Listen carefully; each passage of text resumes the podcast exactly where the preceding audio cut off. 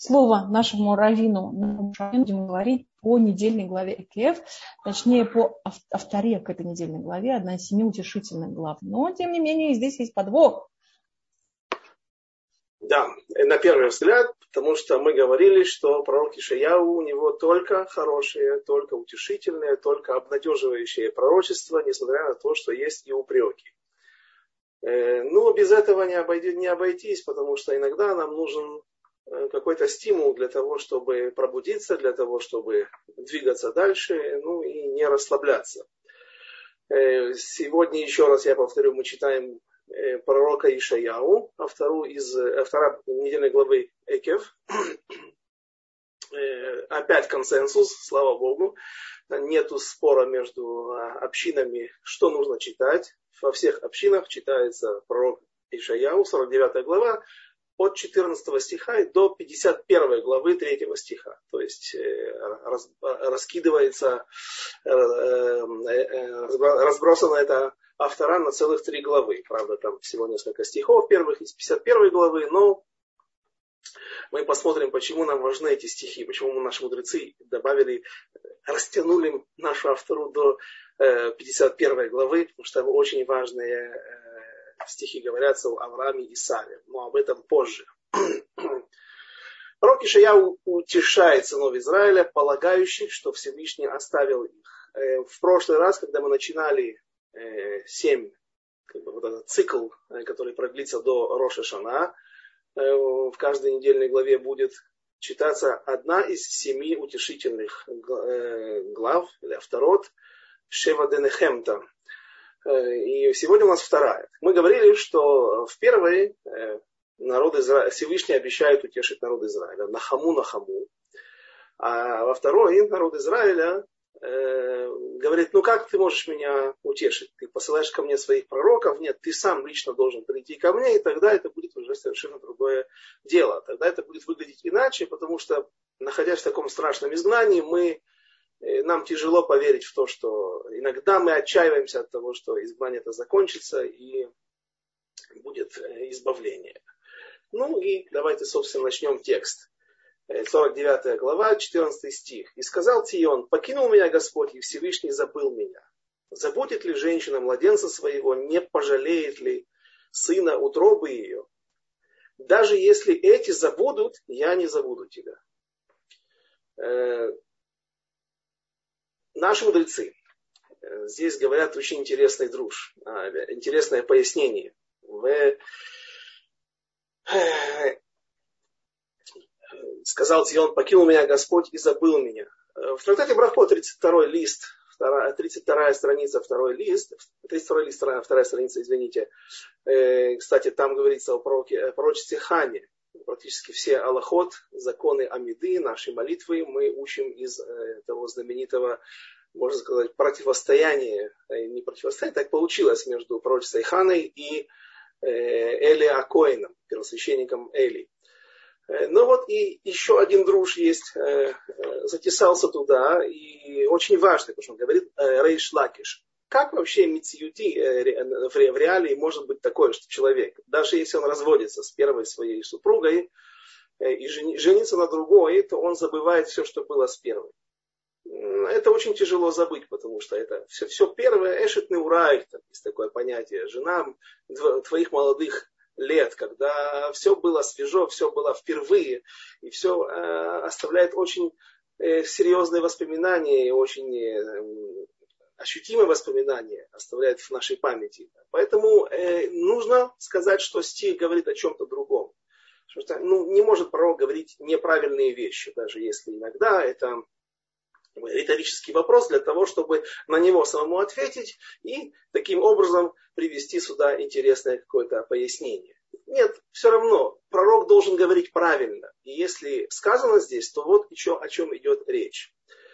Эм, Всевышний, конечно же, является тем мужем, о котором говорится, что он развелся со своей женой, изгнав ее из святой земли, когда народ Израиля ушел в изгнание, находится в нем уже Э, много лет, много, э, две тысячи лет. Э, тем не менее, речь идет не о разводе, который вступил в силу, и тоже мы дальше будем говорить, здесь упоминается слово гет, не совсем слово гет, а говорит э, Михтав Каритут, то есть разводное письмо. И там мы поговорим вообще, что может ли быть развод настоящий между Всевышним и народом Израиля, общиной Израиля.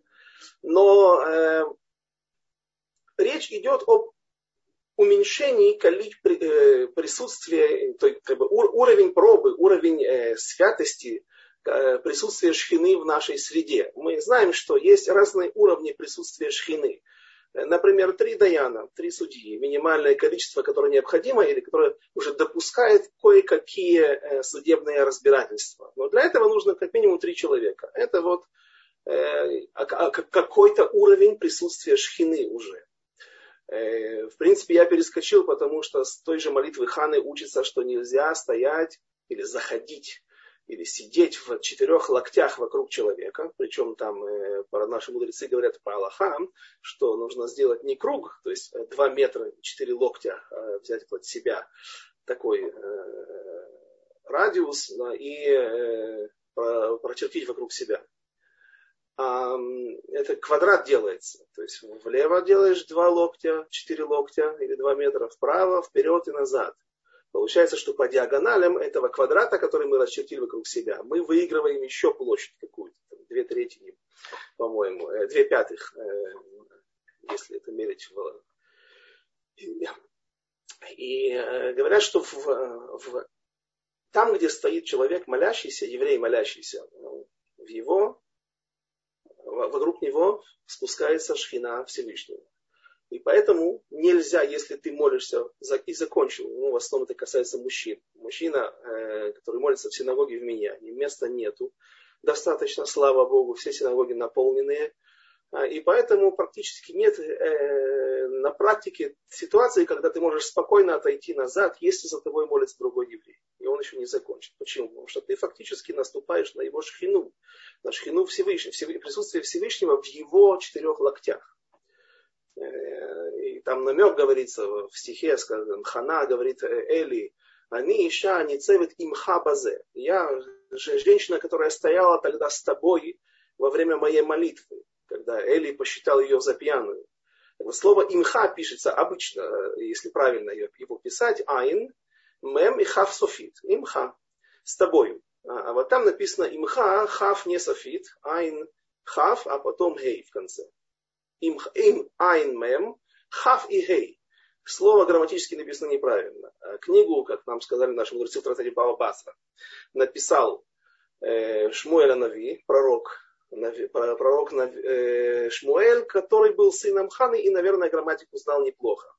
Поэтому говорят наши мудрецы, что это вот э, намек здесь, это ребус такой, который преднамеренно здесь начертан для того, чтобы намекнуть нам на что. Э, буква Гей, ее гематрия 5. И говорят наши мудрецы, поясняют, что когда э, Хана молилась, то Шхина спустилась в ее четыре локтя вокруг нее. То расстояние, тот, тот, тот шетах, тот, та площадь, о которой мы говорили. А Эли Акоин, будучи престарелым человеком, он погибнет э, в возрасте 98 лет, то он сидел рядышком, и когда он почувствовал свои, своей святости, почувствовал, что здесь спустилась шхина, то он встал, потому что он находился внутри четырех локтей ханы, внутри этой, этого шетаха, этого, этой площади. И поэтому он встал и вышел, и сел уже в другом месте, которое разрешало э, не мешать как бы шхине или не мешать молящемуся э уединиться со Всевышним в молитве. И вот Хана говорит, это я ж, помнишь, я стояла с тобой вместе, там, встал. Вот такой намек. Это вот такой уровень присутствия шхины есть, известная миньян, 10 человек, необходимый для того, чтобы мы находились в синагоге, для того, чтобы мы делали брит, для того, чтобы мы делали зимун, например, большой зимун, когда добавляются еще какие слова. Э, ну, молитва, конечно же, прежде всего, это постановление Эзры. То есть 10 человек это тоже уже какая-то определенная шхина.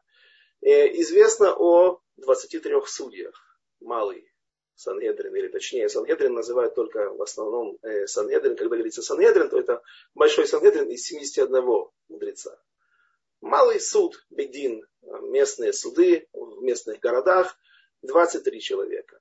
есть шхина, на которой говорится, что 22 тысячи человек должно присутствовать, если есть 20 тысяч мужчин, э, то это очень высокий уровень присутствия шхины.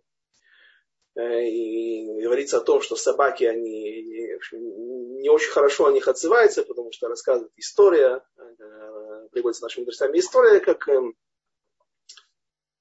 женщина была беременна, и она должна была родить, из-за того, что собака напугала ее своим лаем, у нее был выкидыш. И поэтому не родился ребенок, мальчик, который мог бы, если бы он только вот-вот родился бы, он мог добавить как раз в том месте, находилось бы 22 тысячи человек. А так оказалось 22 999. И э, собака это стала причиной того, что не, зашла шхина такого уровня на, то, на ту общину, на то общество большое народа Израиля. Ну и самое высокое э, самое большое, большое количество шхины, которое можно э, принять, может в себя принять община Израиля, это 600 тысяч человек. Дальше, сколько бы ни было взрослых мужчин, это уже не имеет значения. То есть в этом мире наши условия нашего, на, на, нашего мира, они не, не способны, наши, наши килим, наши сосуды материальные, они не способны вместить, или даже духовные, правильно сказать, большее количество шхины, хотя наверняка ее есть больше, мы просто не понимаем не можем э, воспринять ее иначе. Но вот эта шхина, которая была в народе Израиля, в том числе, когда был храм, и там было особое ощущение, присутствие Всевышнего. Каждый сегодня попадает или вот к Котелю, к западной стене плача, как раз тыльная сторона храма. То есть мы, находясь там, если представим себе там построить здание, где была святая святых, Эйхаль, э, это, это тыльная сторона, то э, все равно мы, каждый, как правило, чувствует что-то особенное. А что, когда был храм? Как можем мы это вообще все описать и понять? Э, евреи которые пережили 72 года, на самом деле 70 лет, на самом деле 52 года евреи были в изгнании на практике. На 18 лет они были на своей земле, из этих 70, под властью, правда, на Навуходнецера, но при существующем храме. А с момента разрушения храма и возврата в Святую Землю, возвращения первой группы 42 тысяч человек, под, который возглавил э, Зрубавель, он же Нехемия, по мнению наших мудрецов, все, что описано в первой части книги Эзры, э, то когда построили такие, уже во второй части книги Эзры, э, книги Нехемии, построили храм э, и запустили, как сказать, Ханукатабайт, ввели в действие его то все плакали. Молодые плакали от счастья, а старые плакали от горя, потому что они чувствовали, какая разница есть между этим храмом и тем храмом, который они помнят. Первым храмом, который разрушен и который мы, к сожалению, по сегодняшний день потеряли э, бесповоротно, но без Раташем вернется третий, который уже будет творением рук Всевышнего. И вот эта шхина, которая присутствовала в народе Израиля, она теперь другая, после того, как был грех золотого тельца. Вот об этом говорит первый стих, об этом говорит пророк, что э, я оставил тебя и забыл тебя. Оставил тебя то есть моя шхина, мое присутствие в этом мире, оно становится куда меньше. Шхина ушла на небеса, описывается в наших источниках, как, о том, как шхина Всевышнего уходила. У нее было эсер таханот авра шхина написано. Десять остановок. Она сначала уходила из святая святых, но оставалась еще на крыше храма, потом на ограде, куда-то и так далее. В общем, все эти десять остановок описаны. Э, но сегодня мы имеем то, что имеем. Э, но тогда, э, говорит, э, говорят наши мудрецы, забудет ли женщина младенца своего и боятся, боится народ Израиля, что Всевышний не забудет нам греха золотого тельца. А тут Всевышний говорит, и эти могут быть забыты. Посмотрите на, на текст стиха, э, его делят наши мудрецы на три части. Говорит Всевышний, я могу забыть. Я могу, иными словами, забыть он не может очевидно. Но я могу закрыть глаза на то, что произошло. Почему? Э, большинство комментаторов утверждают, что э, золотой телец Хета Эгель это не было классическое идолопоклонство. Это вообще не было идолопоклонство, а народ Израиля стремился найти себе посредника после того, как он опасался, что Мошера Бейну погиб, и больше его больше нет того человека, который будет вести народ Израиля, который будет общаться со Всевышним и передавать все его приказы и его законы. Э, и поэтому они стремились сделать что-то, что станет, сможет каким-то образом заменить Моше. Странно, истукан из металла, из золота, как он мог быть похожим. Ну, то есть должны были бы, скорее всего, выбрать другого человека, может. Но получилось то, что получилось. И наши мудрецы говорят, что это вообще не совсем вина народа Израиля, не классическая вода за райдала поклонства. Поэтому э, грех этот, он ну, относительный. И э, Всевышний готов по этой причине, потому что это было сделано как ошибка. Это произошло непреднамеренно. Это произошло из-за страха. Опять же, из-за того, что они, потому что они желали чтобы оставалась связь со Всевышним. Они делали это во имя небес.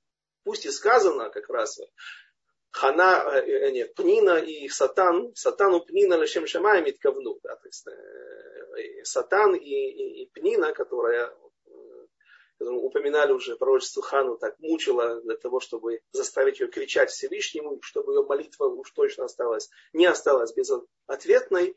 Однако же ну, это тоже наказуемо.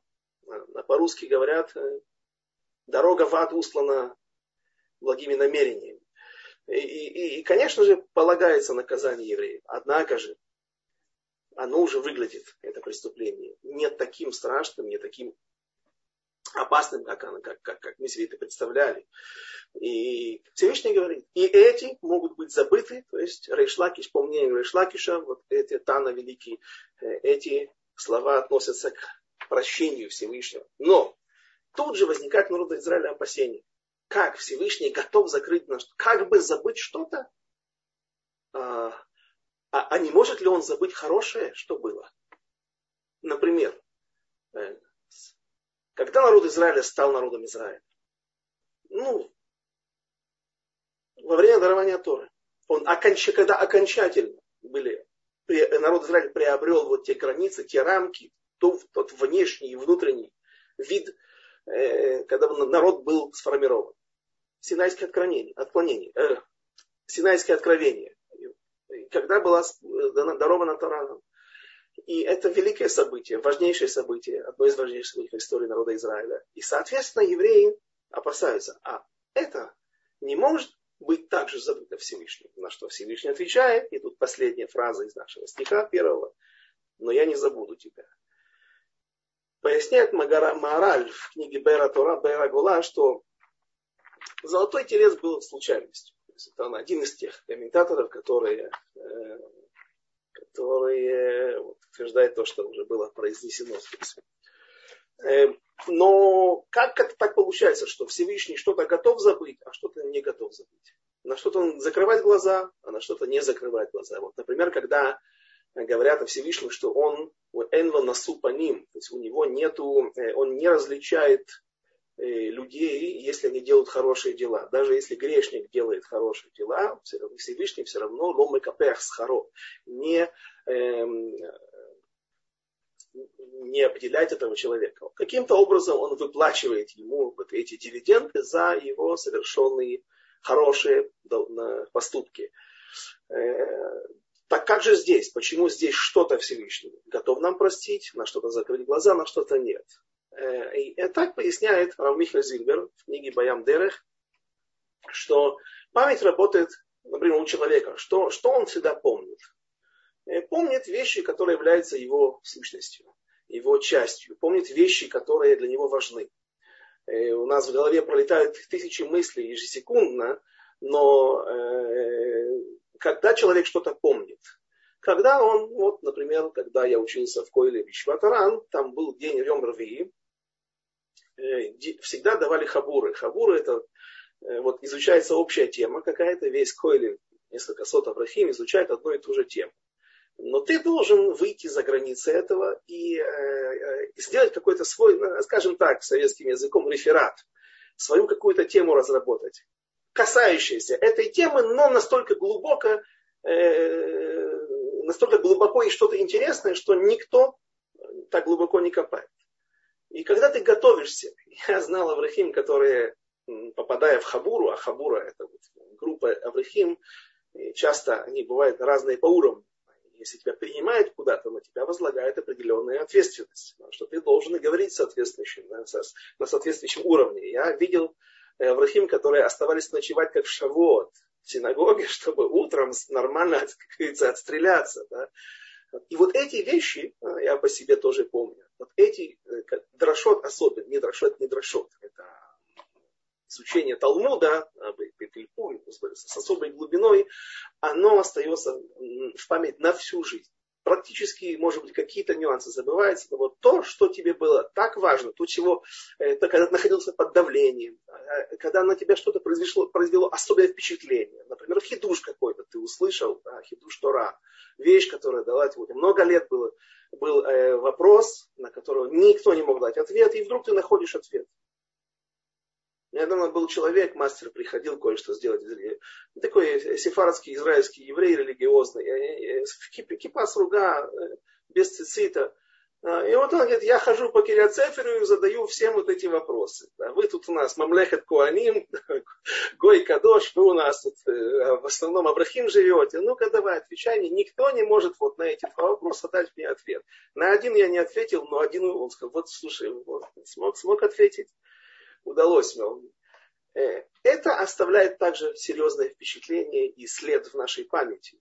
И поэтому, например, имя человека. А кто может забыть имя, если у него нет болезни амнезии других причин, он не получил э, травму какую-то а, и, и что-то не знаю, чтобы он забыл свое имя. Это практически невозможно. И поэтому для Всевышнего, когда он видит, что вот этот грех народа Израиля был непреднамеренный, это была ошибка, ну, навешивают грехов на Айревра, тех вот Герей Цедек, которые вышли из Египта, которые были египтяне, которые прониклись к Всевышнему и хотели стать частью народа Израиля, однако же они не прошли вот то страшное, э, то страшный, не были под страшным прессом э, Галут, Галут Мисраим. И э, и они не настолько были исправлены. Поэтому они подсказали, говорят, что это их тоже была вина. Неважно, как бы там ни было, это не в полной мере грех народа Израиля, и поэтому это Всевышний может забыть. Но когда народ Израиля стоял на горе, Синай и говорил, на себе нишма, будем, сделаем все, что ты скажешь, несмотря на то, что это настолько нелогично. Сначала нужно прочитать, сначала нужно узнать, что там сказано в этой книге, а потом мы будем принимать на себя. Рав Нахум Диамант, Машкиах, Шиват Нативот Олам, как-то обратил внимание на простую вещь, но страшную вещь. Вы думаете, это так просто сказать? А вот есть коины у нас. И вот сейчас они становятся коинами, эти люди. После того, как спускается Тора с горы Синай, на нас сразу же возлагаются масса каких-то законов. Каких-то законов. Законы Торы все. И, и в том числе коину запрещается жить, жить с разведенной женщиной. И вот Оказывается, что он до этого разводил жену, а потом возврат, возврат, вернул ее. Но Коин это сделать не может, если в ситуации с обычным израильтянином. Это будет заповедь, Ляхзир груша то, если развелся человек, не дай бог, потом вернуть свою прежнюю жену, то Коин этого же сделать не может, потому что так, к ним особые требования их святости, их э, образу жизни, их семейному статусу. И поэтому э, вдруг после дарования Торы люди могли оказаться, так он говорил, Равнаху Диаман, 15 малюток прохин, столько детей у него, да, и теперь все они становятся, оказывается, что родителям их нельзя жить вместе. Все это было непросто, все это было испытание. Ни один народ в мире не, не был способен на подобные вещи. И говорят, наши мудрецы, что, э, так я слышал от Равойра,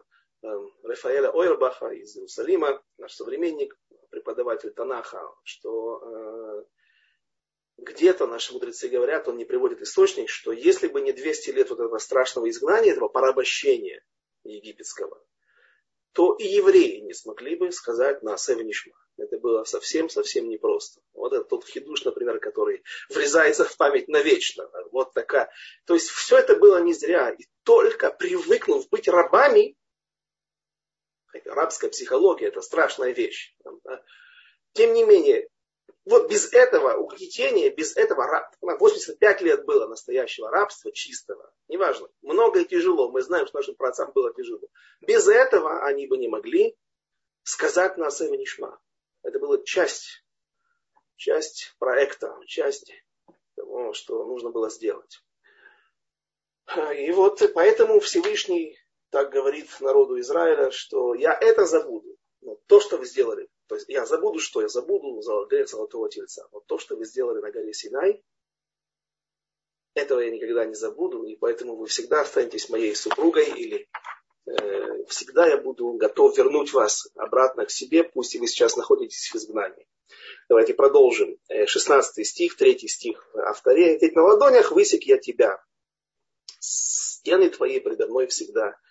Поспешили вернуться сыновья твои, разрушители, и разорители твои из тебя же вышли. Разрушители и разорители. Мы же сами себя создаем и сами себя, ну, создаем, имеется в виду в духовном плане, в духовном рост духовный, и сами же себя разрушаем. Так говорит э, Ро, э, в Сефер Руах Хайм, Рабхайм из Воложин, есть книга Нефиша Хайм, более известная. Э, и есть Руах Хайм на Перкеавод, комментарий. Вот там он объясняет, что означает создал Всевышний нас по образу и подобию своему. Ведь мы материальные, пусть и есть у нас частичка духовная Всевышнего, но все же мы не подобны ему. И вот говорит Руахайма, Руахайме вложено, что евреи, когда создают, они выполняют заповеди, они созидают целые миры на небесах. Но когда же делают нарушения, то тогда они разрушают. И в этом вот это вот созидание и разрушение, это свойство имеем только мы, и поэтому мы этим, в этом, мы, в этом человек и подобен Всевышнему. Подними глаза свои, посмотри вокруг, стих 18. Все собрались, пришли к тебе, как живья. Кто все? Сейчас мы увидим через три стиха, кто эти все пришли к тебе, как живья слова Господа, что всех их, как украшение, наденешь и повяжешь, как невеста. Ибо развалины твои, и пустоши твои, и земля разоренная твоя наполнится людьми. Ведь теперь будешь тесна для жителей, а губители твои удалятся. Вот мы уже ощущаем это сегодня здесь, в Израиле, уже нам немножко тесно, хотя сказано, что Эрец Израиль, Эрец Цви, то есть как шкура оленя, если после того, как снимают ее с оленя э, во время разделки туши, то когда, если ее не повесить на такие э, распорки, которые будут удерживать ее, то она сама очень сжимается. Она теряет в, э, в своем шетах, ее площади. Эм, так и э, святая земля, на самом деле, она вроде бы выглядит маленькой, вроде бы жить в ней э, тяжело и тесно должно было быть, но были времена, когда в святой земле жили десятки миллионов евреев, и всем хватало места. Никто не скажет, те, никто не говорил цар ли Берушалай, тесно мне в Иерусалиме, все помещались в храме во время э, регалим, известная тоже тема. А вот то, что я анонсировал э, важный друж, важное, как, важное толкование наших, нашими мудрецами. Стих 20. «Еще скажут вслух тебе, сыновья, потерянные тобою, тесно для меня место подвин, э, подвинься, и я сяду. И скажешь ты в сердце своем, кто родил мне этих? Ведь я потеряла детей и одиноко, изгнана и оставлена. А кто их рас, растил? Ведь я оказалась одна. Эти, где они росли? Ну, и тут возникает вопрос, а как, как, как же так? Мама не помнит своих детей.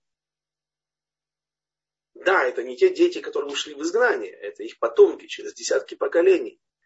Но ты не узнаешь, ты не чувствуешь своих детей. Вот они, ты вспомни эти колена, которые уходили в изгнание, которые вот сейчас возвращаются или должны вернуться в Святую Землю. Мы находимся, мы являемся частью этого процесса сегодня. А, но как мама не, как мать не узнает своих детей. И здесь, э, если посмотреть на самое окончание нашей, во-вторых, уже в 51 главу, э, там добавлены вот такие стихи. Первый стих 51 главы, это три последних стиха. «Слушайте меня, стремящиеся к правде, ищите Господа. Взгляните на скалу, из которой высечены вы, и вглубь ямы, из которой вытащены. Взгляните на Авраама, отца вашего, и на Сару, родившую вас, ибо не единственный праведник был, когда призвал я его и благословил его и умножил его. Наши мудрецы задают вопрос. А какая связь? Почему нужно посмотреть именно на Авраама и Сару? Кроме простого объяснения, потому что они были первыми, они были родоначальниками, те, кто заложил фундамент народа Израиля – Однако же есть часто а, обращение к другим великим нашего народа. И Моше сделал много. И, и иногда, хотя это не очень э, правильное дело э, устраивать рейтинг между кто был круче, кто был выше, кто был более э, обладал какими-то качествами. Часто Моше даже, он превосходит наших праотцов, кто-то говорит, что как же нет, есть понятие Еридата Дород, спускание поколений, что чем дальше, тем хуже. Ну, есть разные объяснения. Также, да, сравнивают. И есть много достойных людей, которые были в народе Израиля. Почему именно Авраам является, приведен здесь нашими мудрецами, ну, пророком Ишаяу, но наши мудрецы растянули нашу автору до этих стихов, чтобы включить их. И как связаны, разумеется, вопрос, как связан 21 стих из 49 главы пророка Ишаяу и 1 2 стихи из 51 главы. Какую связь нашли наши мудрецы. Вот что они объясняют. Авраама Вину сказано в Лех Леха, в недельной главе Лех Леха, иди и отправляйся в святую землю, или точнее, он Всевышний сказал, куда, в землю, которую я тебе укажу. Авраам Вину был уже великим человеком. У него были, наверное, миллионы поклонников, миллионы учеников. Э, Nimrod не просто так бросил его в Кившанаэш, э, не бросил его в печь, потому что он хотел, он видел, что у Авраама очень большое влияние на, на, ближний, на весь Ближний Восток, на все народы страны, где бы он ни находился.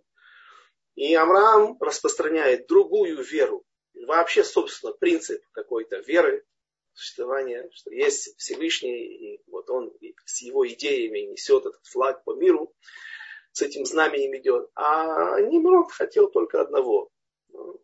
Лимрод, бунтовать против Всевышнего и э, делать аль-тагидлану манасу. Не говори нам Всевышний, что делать. Мы в этом мире справимся сами, без тебя. И вот говорят наши мудрецы, что э, дерех, путь, он, он, как правило, тяжел для человека. Если это не удобное путешествие на каком-нибудь авиалайнере или э, круизном корабле, э, если это тем более длится очень долго, переход, а из книги Эзры мы знаем, что 3-4 месяца, как правило, уходила на то, чтобы добраться из Вавилона, из Персии, где находились на тот момент уже евреи, под властью персов, э, они шли в сторону Сирии, то есть по прямой с востока на запад, потому что перед ними лежала пустыня, непроходимая, безлюдная. И, ну и разбойники наверняка там тоже находились, потому что воды и еды нет, и нормальных людей. А потом уже вдоль побережья через Ливан спускались в Святую Землю. У них это уходило на это 3-4 месяца. Да, говорят, там, там сказано есть стихи, что приходили специально. Э, Эзра пришел 9 ава, сделал так, чтобы рассчитал дорогу, чтобы прийти 9 ава, чтобы этот вот траурный день стал для нас наоборот. Днем, когда мы сможем восстановить свою, свой духовный центр в Иерусалиме, восстановить, сделать второй, построить второй храм. И Всевышний говорит Аврааму, иди, бросай все, что ты здесь нажил. Не имеется в виду деньги, а имеется в виду прежде всего вот тех, тех людей, которых он приблизил к Торе Всевышнего, к вере во Всевышнего, единого. Э, и говорят наши мудрецы, что дорога, она э, обирает человека или уменьшает его детей. То есть э, в дороге не рождаются дети. В дороге, наверное, не до этого, так нужно объяснить. Э, уменьшаются деньги, может только расходы, расходы, расходы на транспорт, на, на еду, а работать в это время ты не можешь. И митмаэт кавод, шемшер бенадам, то есть имя человека, и он становится менее известен. Если он был, имел какую-то славу, или давал уроки, например, да, и гремел на весь мир, то теперь уже в пути тяжело ему давать эти уроки да, или распространять Тору Всевышнего. И при этом Всевышний, зная это, говорит Аврааму, там есть в стихе, недельная глава Лех Леха, а также Ваейра есть стихи, что Всевышний обещает, что я Э, увеличу, и у тебя будут сыновья от тебя произойдут. И мамон твой, деньги я тебе тоже э, много, ты получишь их, да, сможешь обогатиться, сможешь э, стать, стать более влиятельным человеком даже с этой точки, точки зрения. И имя твое, а, а, Агадель Шимха, я твое имя увеличу. И там говорит, говорится, что Авраам в Евреху Миха Кольга умот, кола мишпахот. В двух местах, в недельной главе Лех Леха и в Ваера говорится вот подобным образом. Воевраху переводят обычно это слово Воевраху и благословятся тобой. Ты их благословишь своим присутствием, своей Торой, своей, своими знаниями и учением своим. Ты сможешь их сделать лучше, обогатишь их и благословишь их этим. Но говорят наши мудрецы интересную вещь. Воевраху. Говорят, э, э, в Мидраше есть друж такой. Говорят наши мудрецы штей брехот товот. Две брехи, два ростка. Так бы я это перевел, потому что сейчас мы увидим, насколько сложно здесь понимать, о чем говорится. Два ростка произойдут от тебя. Из народов я, я, я, я в, в, вклиню, впрыщ, впрысну в тебя. Я приращу к тебе два ростка из, из народов мира. И это кто? Рут Моавитянка и Наама Амонитянка. То есть придут в народ Израиля э, две, два вот этих важных ростка, они привьются, и из них произойдет династия дома Давида, династия из истинных израильских царей и будущий Машиах, род Машиаха. Э, говорят наши мудрецы, а почему что это слово означает? Воевреху. Э, Ливроах это убегать. И действительно, есть, они говорят, что не, не придут в тебя, а ты как бы на, на расстоянии их приблизишь, а потом примешь народ Израиля. О чем речь?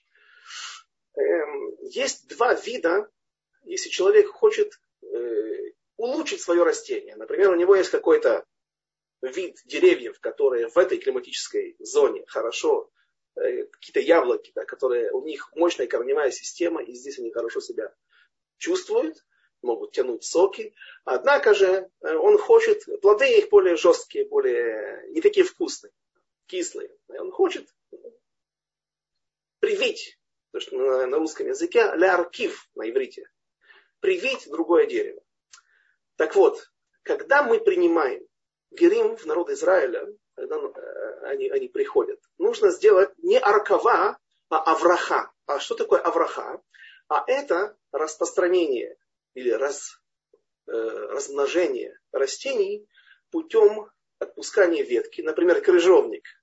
У него ветка касается, у него есть у него куст пышный, а у него колючий тоже, но вкусные плоды. И ветки какие-то касаются земли, и они пускают корень в том месте. Потом эта ветка отпадает, отсыхает, отмирает, и таким образом вырастает новый куст. Ну, клубника так, она уже не ветками, а пускает усы, и так таким образом э, появляются новые кусты, новые ягоды.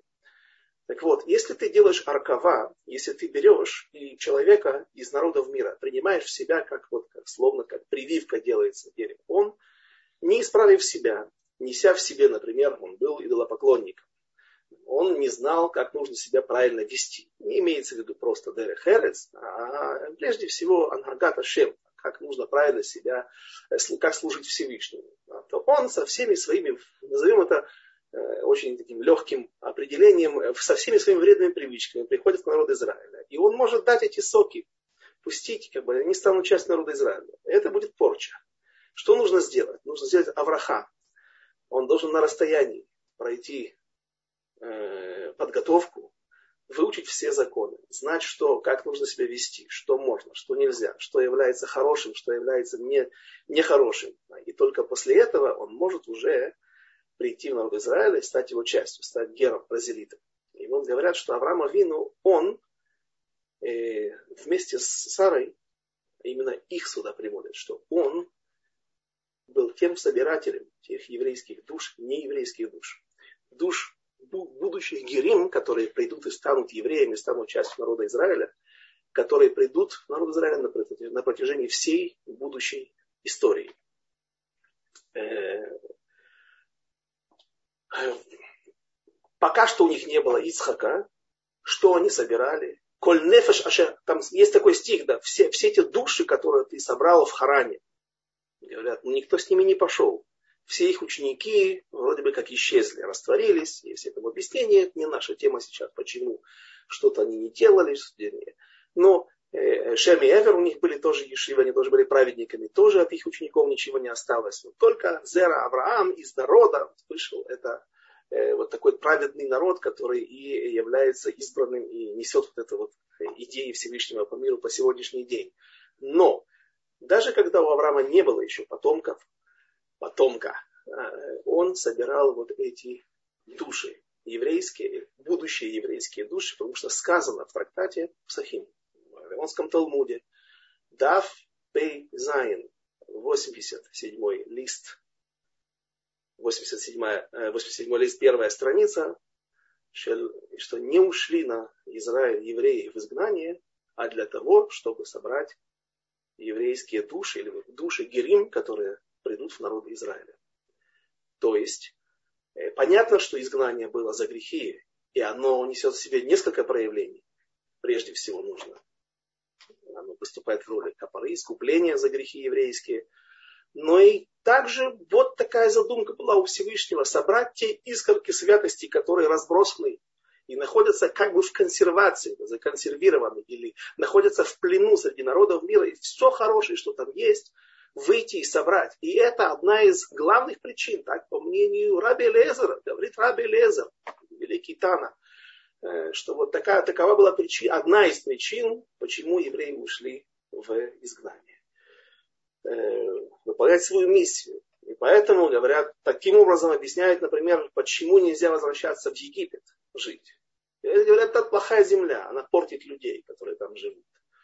А есть мнение, которое говорит, что просто там нечего делать. Евреи за 210 лет изгнания, там присутствие своего, 85 лет страшнейших работ, тяжелейших, они настолько не слух, такое слово, настолько эм, выработали всю породу там, там ничего хорошего не осталось. Евреям там просто не то, что нельзя находиться, потому что плохо, евреям там нечего делать. Если еврей находится в Техасе, он выполняет определенную миссию сбора вот этих вот душ и этих частичек святости. Пусть это может быть не души, что-то еще другое, но э, других сил духовных. Еврей все время занимается какой-то работой, служением Всевышнего. И поэтому, э, поэтому э, изгнание является вот той том числе и реализации этого замысла Всевышнего.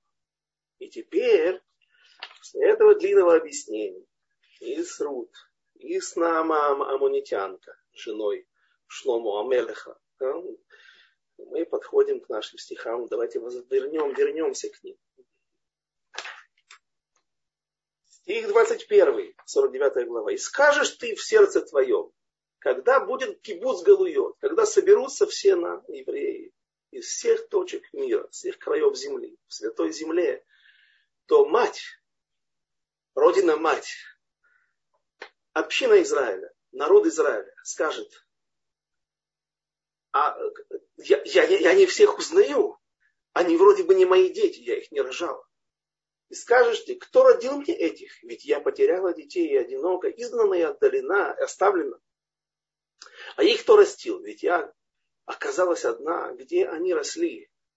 Объясняют наши мудрецы, посмотри, посмотри на последние стихи, посмотри на Авраама и Сару. Это тот процесс, который они запустили в свое время, и это те люди, которые действительно пришли, не только твои сыновья, а куда больше.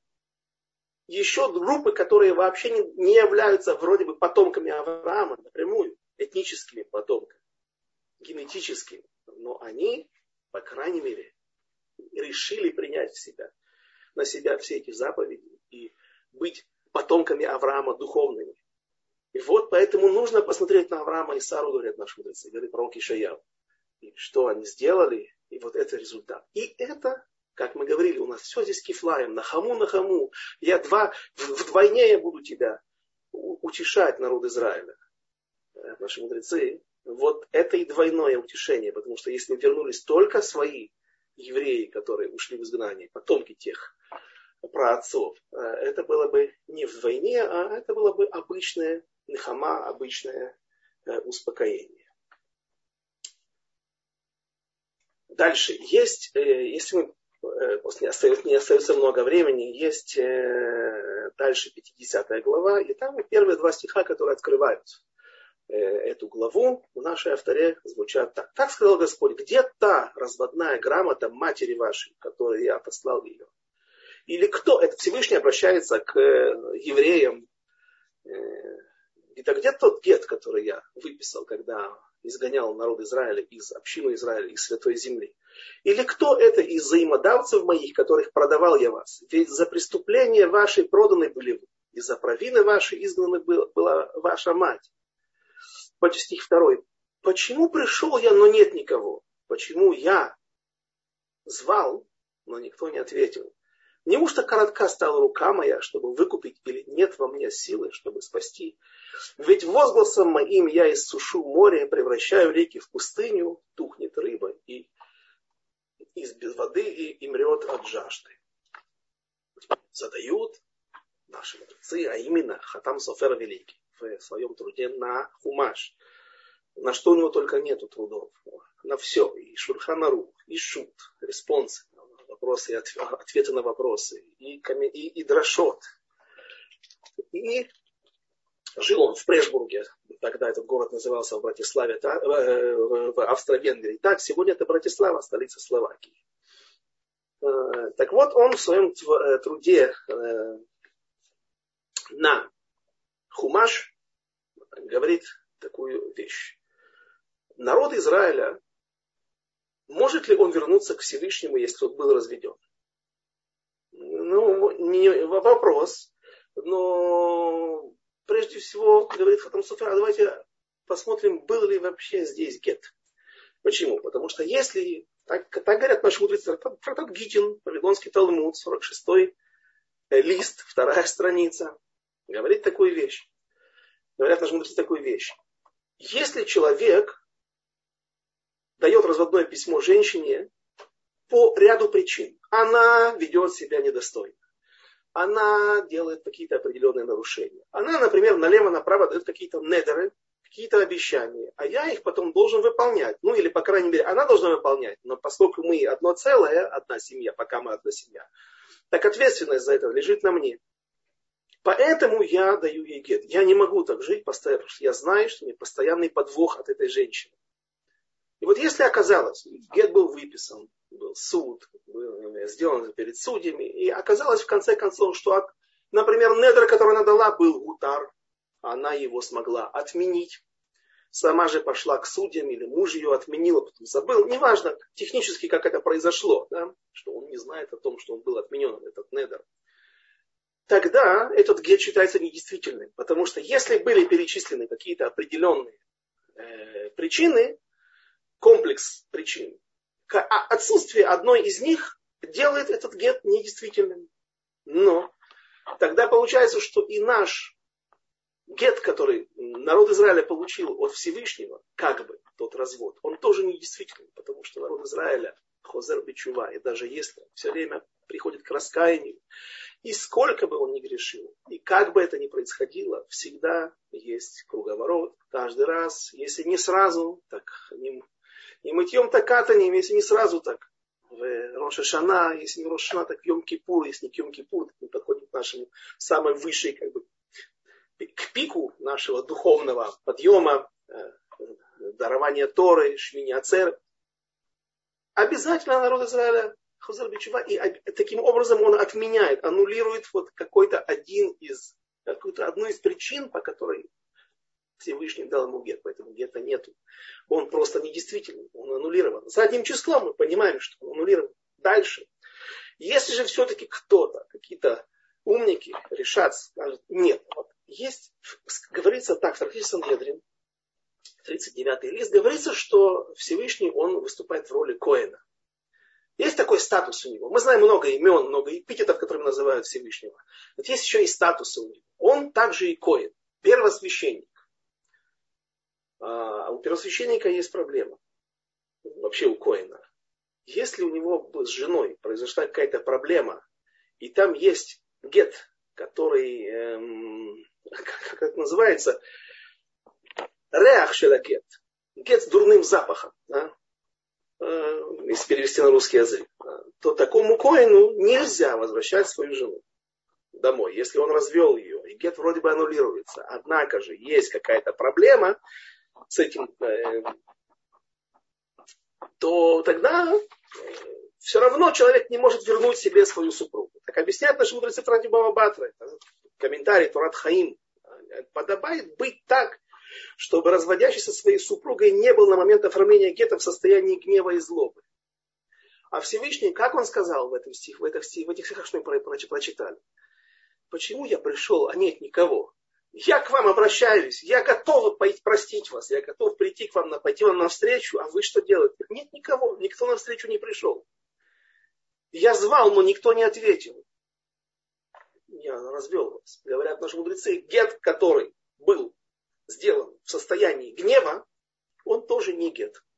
Такое постановление сделал, существует, потому что, ну, представляете, Коэн разозлился на супругу свою, выписал ей гет. Достаточно швырнуть его, чтобы он упал в четыре локтя, даже вокруг жены, даже в руку не передавать ей. И она разведена. К утру он просыпается, отошел от своего гнева. Что я натворил? Нет, глупости. Да? И давайте соберем сейчас миньян, да, и будем делать хупу. Какую хупу? Ты коин.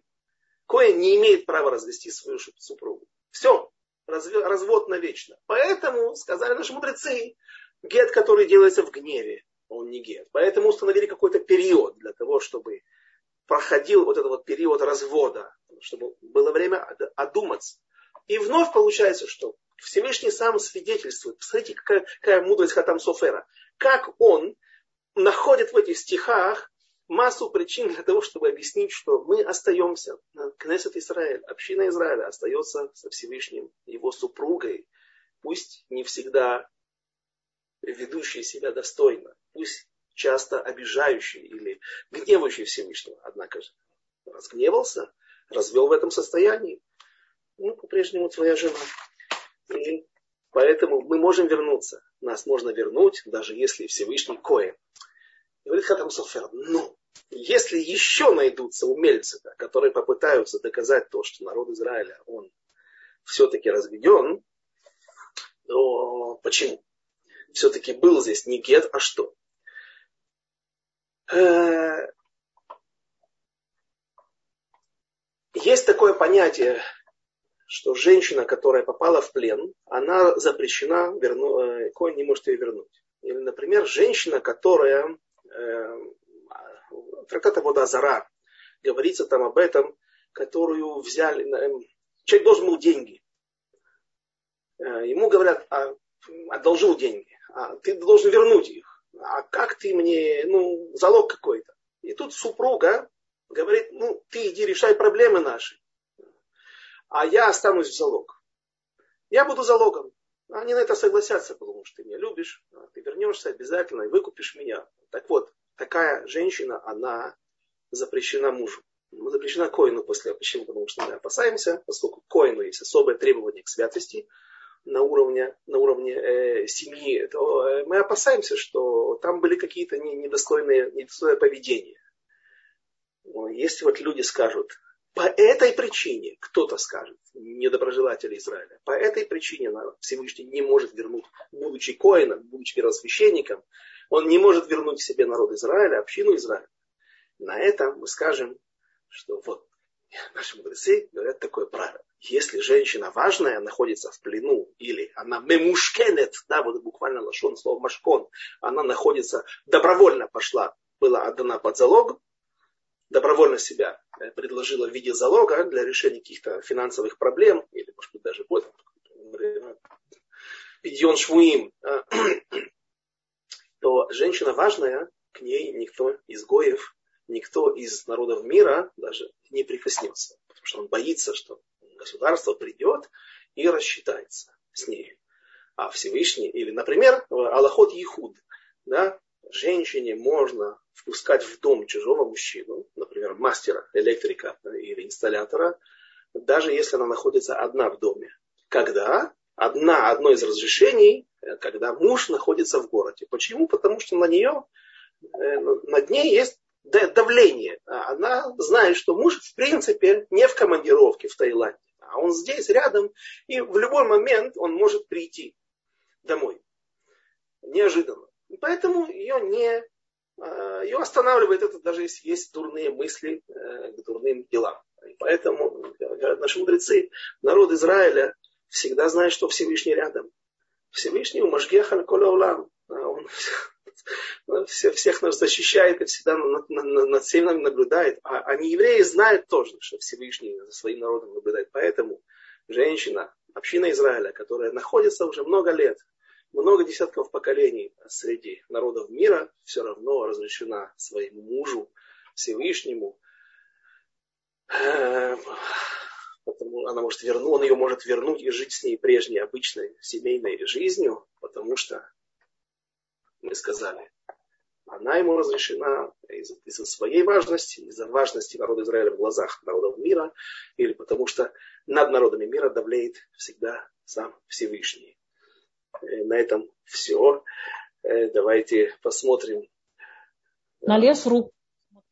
Что вы говорите, Мириам? Смотрим на лес рук. Лес рук. Нет, одна рука. Наговорили, да. Ох, это, это... Сейчас, секундочку. Яков, у вас есть возможность задать вопрос голосом. Вытянули руку, пожалуйста. У вас микрофон сейчас включится.